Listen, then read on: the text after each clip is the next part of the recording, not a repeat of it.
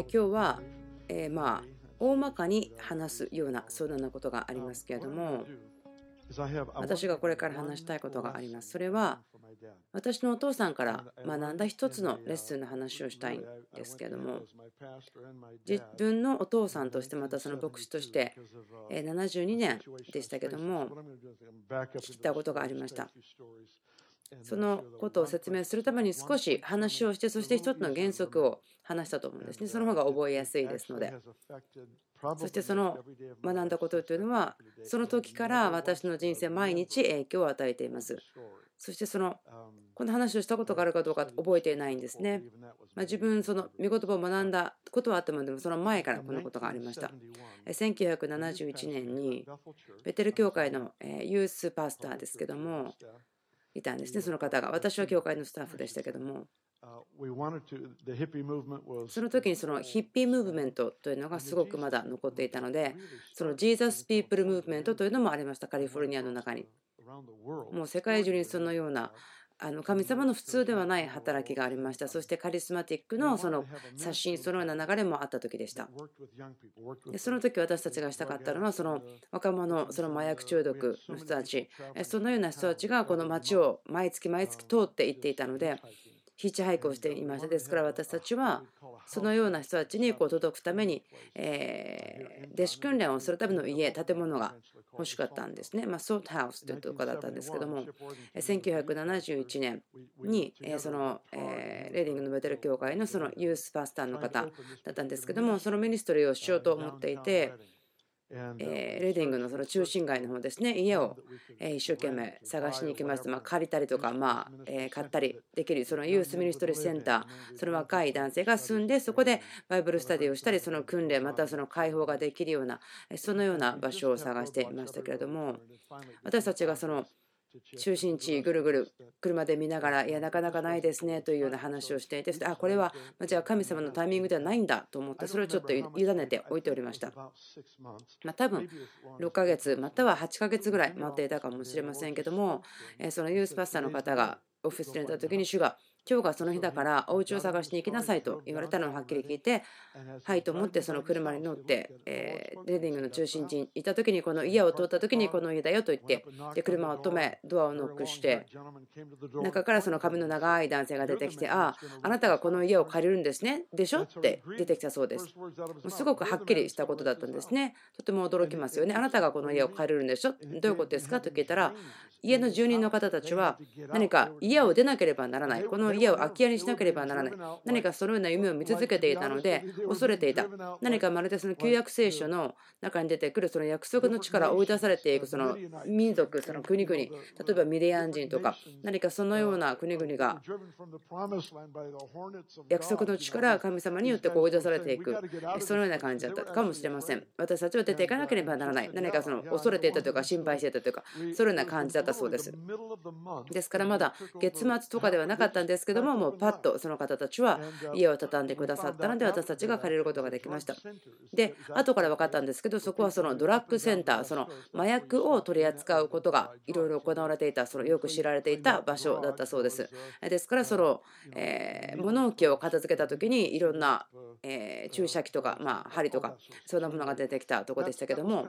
まあ、そのようにして始めたんですねマリオ・モレロさんが、えその剣道式を、えしてくれたんです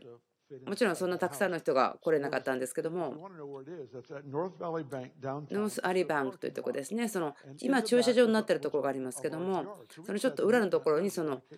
え空き地があって、そこでその剣道式をしたんですね。マロさんの説教を私忘れることはありませんけども、本当たくさんの人がいて、え他のミニストリーですね、教会、またその時に良いパートナーシップがありました。本当にこうとても大きな勝利があった時ですけども。その時代のことですね。よく覚えてます。本当に。例えばそのタイムマガジンにそのジーザスというその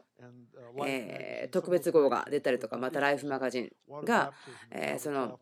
カルバリーチャペルのそのバプテスムの話とかそのようなこと素晴らしいことですね。本当に何千人もの若者がそこで救われたそのようなま英語に満ちた時でした。でマロンさんがその空き地で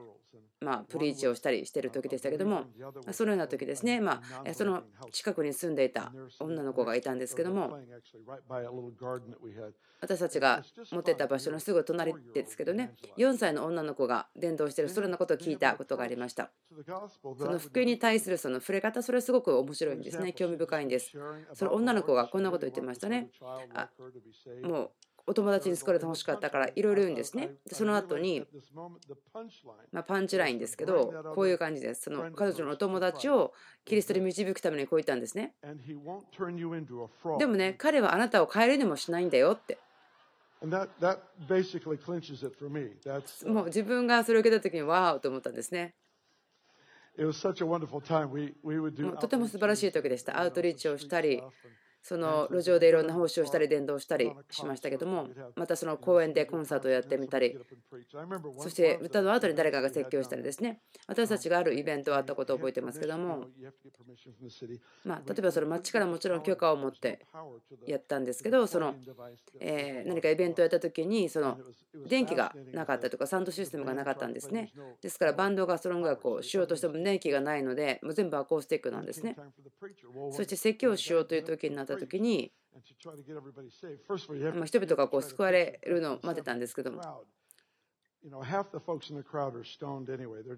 もうなんかその群衆はいっぱいいてもそれ半分ぐらいはそのなんかもうもう「はい」だったんですね。あの あ皆さんこんにちは元気ですかと言ってもなんかもう薬で皆さんが「はい」になってるようなそのような状態の時でした。まあストー・ウォーズのような状況でしょうか？本当に興味深い、興味深い時でした。でも素晴らしい時でしたよ。本当に正直に言いますと、あのピーナッツバターとサンドイッチといっても誰かが救われるような、何かその伝道のための油注ぎが本当に空気に満ちていました。もう何でもできそうなそんな時でした。私たちは、え公園にいてバンドが演奏していて、まその時にもちろん電気がないのでボリュームなかったんですけど、でその電車が、え公園の中を通ってきたんです。ですからすごい騒音ですけども流れてきたから、え説教する人が説教しても全然声が聞こえないんですけども。でもその電気がないにもかかわらずその急にサウンドシステムの電源が入ったんですね。で人々が急に気が付いたんです。あれ？なんか変だよということになってもう神様の主権があるそのようなモーメントがやってきてあこれは神に違いないって分かったんですね。ですから 急に皆さんのその関心が寄ってきたと、え、なんでこんな不思議なことがあるんだろうかと、そのような時でした。もうどこで語っても人が救われた、そのような感じでした。公園で人々をイエス様に導くこともたくさんしてきました。とても簡単でした。私が覚えてるんですけど、私と友達ですね、えー、伝道してたんですけど、私たちこのトラックと渡してあげたいなと思っていて、いたんですけども何かその一緒に座ったりとかするんではなくてあの、まあ、私ともう一人男性で一緒にいたのでただトラックをトラックと渡して早く去ってしまうとなんかこうあのナンパしてるように思われたくないなと思ってたんですけどあでもそこで女の子たちが泣いてるのを見つけたのであもうしょうがないなと思ってトラックトを見せてそしてイエス様をその人たちを信じてオレゴンのある教会に導いたとそれようなことをしてきましたけども。私たちが借りていた家ですけども、まあ、その時ですね、まあ、どんな時間であっても私たちの家にやってきた。そしてあのミシシッピからこの西側のまあ地域から本当になんか悪霊に疲れたような人がいっぱい来たようなそのような時期でした。私その家のを使った方針になるまでは全然悪霊に疲れた人会ったことなかったんですけども本当にもうたくさんいた人たちがあのいたんですけどもその街の中にいたんですけども何か私たちのピアノをまあ、窓からなんか投げてしまうというような何かそのような人がいたりとか私たち警察を呼ばなければならなかったんですけども、まあ、そこでどれだけの人たちが助けられたかわからないですけど私にとってはその学校を学ぶ場所でした。である方たちが、ま看護婦さんですけど私たちの話を聞いて何かちょっとこう感動したようであの興味を持って来たとそのどのように私たちがそのえ麻薬中毒の人たちに対して何か取り扱いをしているかと。でそのことを聞きに来たんですけれどもでその方たちと私はま質問していたので自分話をしたんですけどもでも何か私たちがしたことでまあえ？っと不思議に思ったんですね。あなた方のその訓練は何ですか？あなたの必要な何か訓練をしてきたんですか？というふうに聞いてるんですね。でも私はいやそれ私してなかったんですけどっていう感じになったんですけどもその看護師さんの方たちはすごくなんか嫌な感じ感じになったというかあなた訓練もないのになんでこんなとこでこんなことしてるんですか？というふうに言ってきた。まあ正直に言ったならばなんかもうすいませんね私ここにいてこれやっててごめんなさいねという感じになったんですけども。まあその時ですね今日話がちょっとこう変わったのでそのミニストルのためのこの役員会その話をその方たちにしたんですけどもこの教会の長老の方だったんですけどもドクター・デルさんという方がいたんですけどもその方今も人と主のもとに帰られたんですけどもその方あの精神科医だったんですその町にあるでその方は、えまたお友達そのカトリックの方もいました。ですからその看護師さんたちに説明したんですね。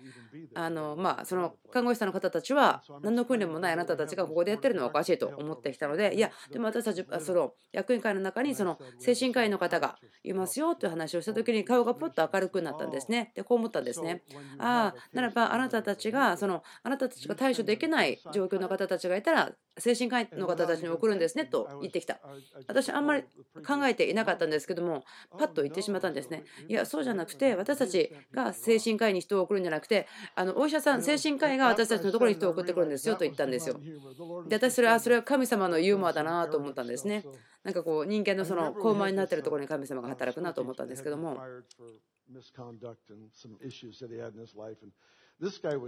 である方人人がいたんですね。違う男性がいたんですけどその方はその討論がすごく、まあ、好きだったというか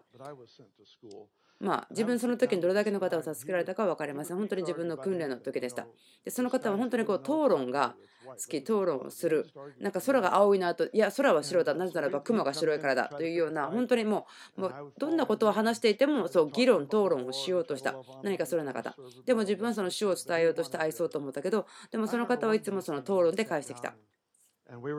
である時自分は一緒に座っていて話していて自分がこう感じたんですね。本当にこういつもよりも大きな憐れみが自分の上に降りてきたのを感じたんです。でこう言ったんです。名前忘れちゃったんですけども、ま例えばジョンさんとしましょう。ジョンさんイエス様本当にあなたを愛してるよ。って私言ったんですね。それだけです。興味深いのはその時に私が感じたのは主の霊が私の上に臨んでたのを感じました。そして私の心の中からその単純な言葉が出てきましたその時に彼が黙ったんですね。そんなの初めてでした。それまで見たことなかったんですね。彼がそういうふうに静まること。で、自分の思いの中で、ああ、自分が言ったこと良かったと思ったので、それを繰り返してみたんです。で自分が2回目で言った時に彼はその討論で返してきました。皆さんに分かってもらえるか分からないんですけども、そのあなたが何か言った時に神様がサポートしてくれることがあってそしてそれはいいアイデアだなと思ったからまたそれを繰り返して言うんですけどもでもそこに神様がいないと。で一つは討論した人に沈黙を与えた。でもう次は何秒か後に同じことを同じ人に言ったけどまた討論を始めてしまったということです。私にとって素晴らしい訓練でした。違う、えクリスチャンの方とかもですねいろんなこう方たちが来た時もあったんですね。とても、まチャレンジの時でしたけども。その方はあの三位一体がないとか何かそのことを私に確証させようと思ってあの来ていたんですね。その時も本当に自分討論とか上手でなかったんです。でどうしようと思ったので、えお父さんに話そうと思ったんですね、えピリピの一章開いていただけますか？この話をしましょうね先に私が覚えているんですけども、チップさんという方はまた奥さんのリンダさんですね。この地域では牧会をしてますけども、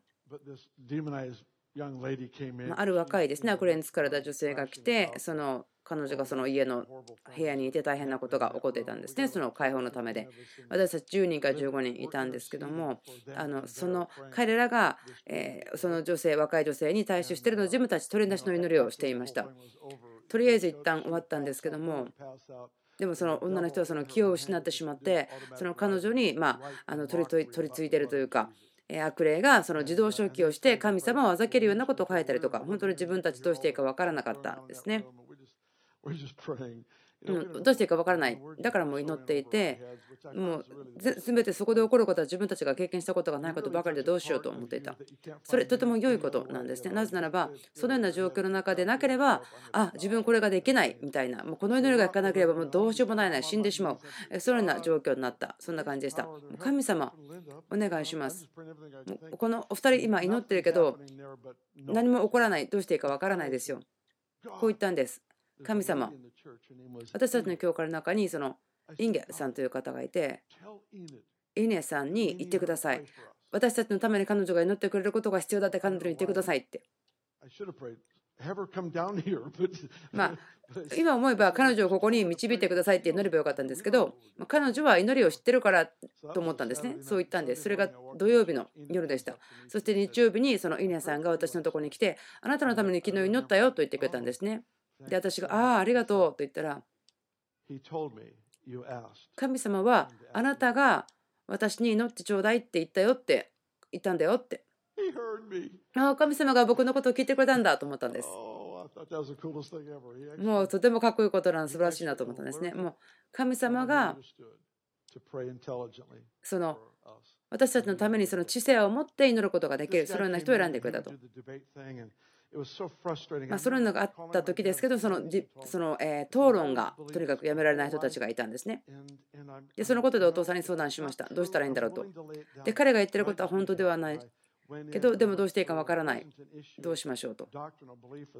競技とかではなくて、例えば、まあ、暴力的ではないにしても、例えばこの場合は、ま高慢さがあり、その反対するんです。あなた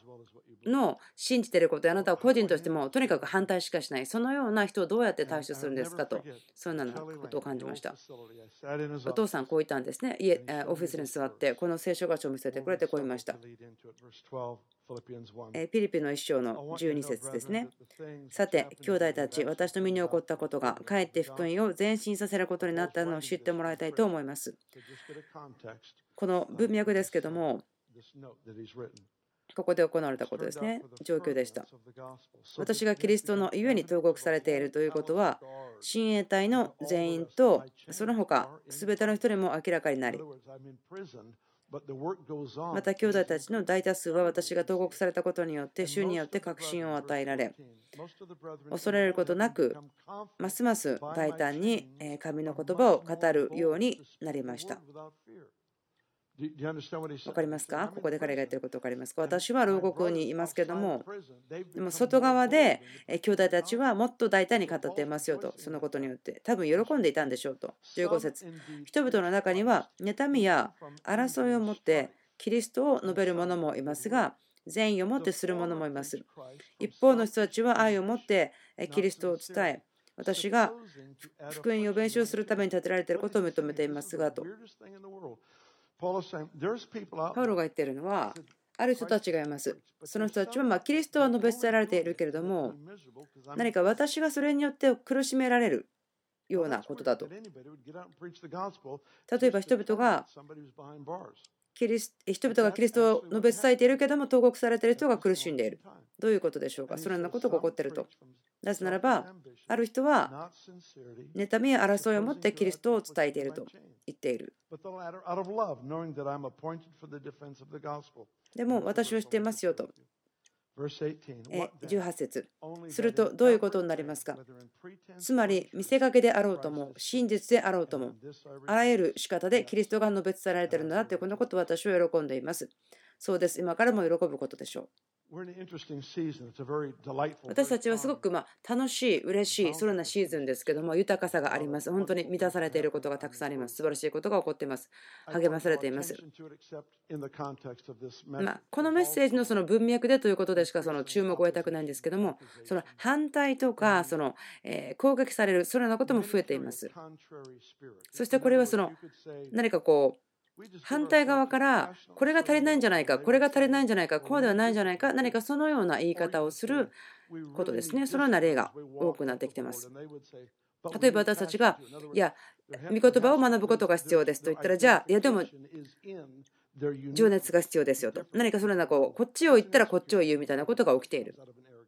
でもそれは何か高慢から出てくるものだと思っています。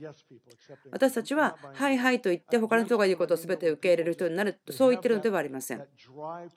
何かその例、そのある方たちというか、何か自分たちは他と違うんだということを知ってほしい、何かそのようなことによって、え引っ張られてしまっているような、そのようなことが起こっていますと。まあ、多くのことが今起こっています。私たちは別にそのことをあの今ここで言って注目を得るではなくてこの聖書箇所がそのような状況そのようなことが起こっている時の、えー、見る時に必要な聖書箇所ですよということを言いたいそしてそれが何年も前に自分に当たられましたよということを話しています。例えば、えー、昔のテレビでやっていたようなその西部劇がありました。であのまあ、教会の礼拝ニュースが出てきて本当に硬いような牧師先生が出てきてまたその古い聖歌を歌ったとする。でそれが何かこうバカにするようなこととして捉えたとしてもでもそれがキリストが述べ伝えられているならば私はそれを喜びますと。で自分がそのテレビを見てその聖歌が歌われた時に自分が覚えているのは神様がそこに力を足したということですね。そこに力を与えている。何年か前ですけども、私とベニーさんですね、えー、チェアンさんという方で一緒にいたんですけども、まあ、コンサートとかそういったことをするのすごくいい場所なんですね。だからコミュニティがよくそこを使ったりとかもするんですけども、えメサイアのヘンデルを演奏したんですね、クリスマス時の。そしてそのメサイアというのは音楽の中でもあの今までの歴史の中で最も素晴らしい音楽の中のいくつかのうちだとも言われてますね。特にそのハレルヤコーラスのとこですけども、その言葉歌手は若い詩人の方が書いたそうです。で、またその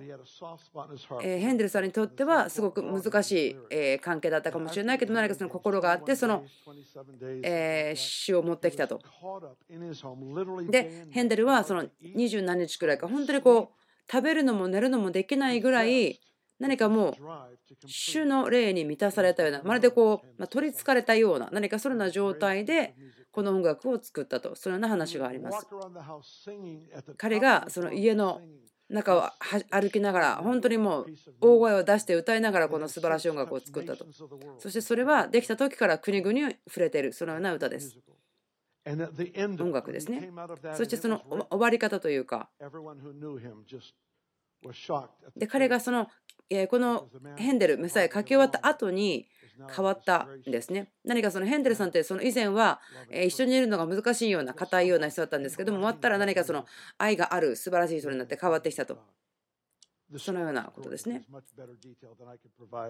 自分がですねその話全部覚えてるわけではないので、でも本当は素晴らしい話があるんですね。まあ、言いたいことは、クリスマスの時期になると、世界中でもう何百何千多くの人が集まってハレルヤコーラスを歌いますね。人々はキリストに信仰があるからではなくて美しい音楽だからですけども分かりますかキリストが述べ伝えられているんです。その理由がどうであっても、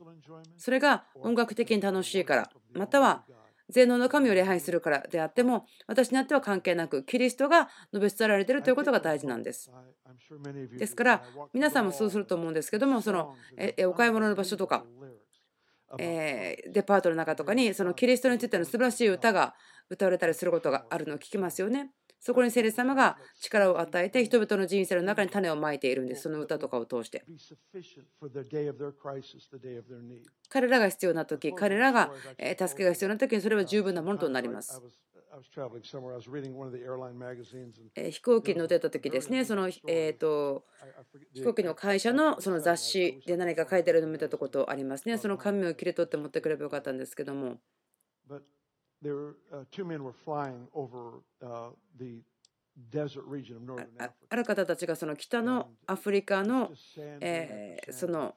砂漠のところですね。広いところ。見ることができるのは何もなくてただ砂しかないような状況の上を飛んでいて。でもある場所の上を飛んだら何か1スクエアマイルその正方形のですね緑のところがあったそうです。森のようなそのジャングルというかオアシスそんなものがありました。で飛行機に乗ってる人は何かなと思って考えたんですね。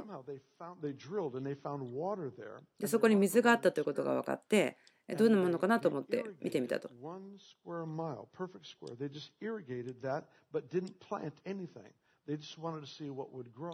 どのようなものが成長するのかなと思って見てみたんですね。種をまかなかったけどもお水を広げてみた。その種はそこにすでにあったんですけれどもその命が表面に出てくるためにその環境が変わることだけが必要だったという種があります。ですからあなたの人生の中にいる人たちにあってもその教会のここに来る人たちがいないかもしれません。でもその、え西部劇を見て昔の古い成果を聞いてそこでまかれてる種あります。またはそのお買い物をするそのショッピングモールとかで小さなクワイアがクリスマスにハレルヤコーラスを歌ってる時。でもそういったもの福音。それが国々に届きその国々をキリストの方に向き変えていきます。私たちが励ましたいのは、このようなシーズンにおいて、その普通ではない移行の時ですから、すべてのこと、とても肯定的です。またとても楽しいことです。本当にこう、ディズニーランドの乗り物に乗ってるような、楽しいけども次何が来るのかわからない。そのようなことでもあります。本当だから、ま、ワイルドライド、乗り物ですね。でも私の心を捉えているのは、心をきれいにしておくことですね。そのまあえー、とても深刻なその、えー、衝突というかコンフリクトがあります。でもそこで役立つのはその私のお父さんからのその助言であったということ。それは彼らはキリストを述べ伝えている。私のやってることこれとこれに反対ですよというかもしれないけどもでも彼らはキリストを告白している。だから私はそれを持って喜びますよ。彼らがこのようにインパクトを与えていることを喜びます。またその祝福のために祈りますよと。ま何年か前にですね、そのコーヒー屋さんである方と話をしたことがあったんです。自分がオークランドかどこかにいて、え聖書を読んでいて、御言葉をなんかこう勉強していたので、で自分そこであなんか面白いと思ってワクワクして聞いたんですね。何を勉強してますか？であ自分聖書箇所を学んでますよ。あ分かりますね。じゃあ何を読んでるんですかと聞いたら彼こう言ったんですね。あこのことを読んでますよとで、ああ、彼やってることは素晴らしいなと思ってこう言ったんです。私たちはとても素晴らしいこと起こってるのを見てますよ。教会として、えレディングにいるんですけども、え素晴らしいことが起きてますよ。あの聞こえてない人の耳が開いたりとか、素晴らしいことが起こってますよ。自分の人生ですごく楽しみにしてたんですよと言ったら、その方はこう言ったんですね。終わりの日には欺きの霊がやってくると。いたんです私を見て。で私がその方を見てああそうか。あじゃあ耳が聞こえるということはこの人はこう感心しないんだと思ってでこう言ったんですね。家族が回復してるんですよ。家族が癒されてるんですよ。あの、え夫婦が仲良くなって子供たちが親を愛してと言ったらこういうんですね。終わりの日には欺きの霊が解放されるとこう言ったんですね。ああ、人々は御言葉をもっともっと求めてるんですよと言ってみたんです。多分これが彼を感心させるというか、良かったと言うだろうなと思ったら、終わりの日には、欺きの霊がと言ったので、私こう言っちゃったんですね。あなたは悪魔を大きくしすぎて、神様を小さくしすぎてるよと言って、ちょっと去ったんですね。あまあ自分、ああと思ったんです。まあまあ、油注がれてたかなとは思ったんですが。私がでもこう言ったんですね。本当に心から祈ります。あなたが御言葉を学ぶときに神様との経験ありますように祝福しますと言ってまたコーヒーを取って去っていったんですね。I, uh,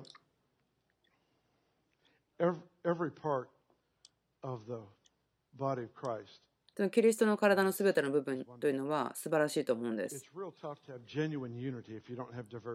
その多様性というものがなければ本物の一致というのを持つと難しいと思うんですね。その多様性というのが必要なはずなんです。バラエティが必要でその独特なもの、そのユニークさが必要なんです。その独特であるということがキリストの体にあって本当に必要なことです。そのことははっきりしたいと思います。まあ、何年か前でも、え4年ぐらい前でしょうか、そのことがあったんですけども、それはキリストを語る人たちをお祝いするということですね。その人があなたをがっかりさせたとしてもまた問題があってもでもその福音が語られているということを喜ぶということですねあなたがカウンセリングをしている助言を与えているそのような立場であるならばしなければならないことはあると思いますけどもでもそれは置いておいてそれが皆さん全員が持ってる責任ではないですね。ですから福音が語られているならばそれが党派心を持っている人とかであってもまたそうでなかったとしてもお祝いをするということ。その恵みが増し加えられて人々を祝うことができるようにその人々が誰かということ。また彼らが何をしているかということに対して特別なブラスが与えられるように。その多様性をお祝いしてその独特さをお祝いすることができるようにイエスの皆によって祈ります。そしてそのことがその地においてキリストが本当に全地に述べ伝えられていますから祈ります。アメン。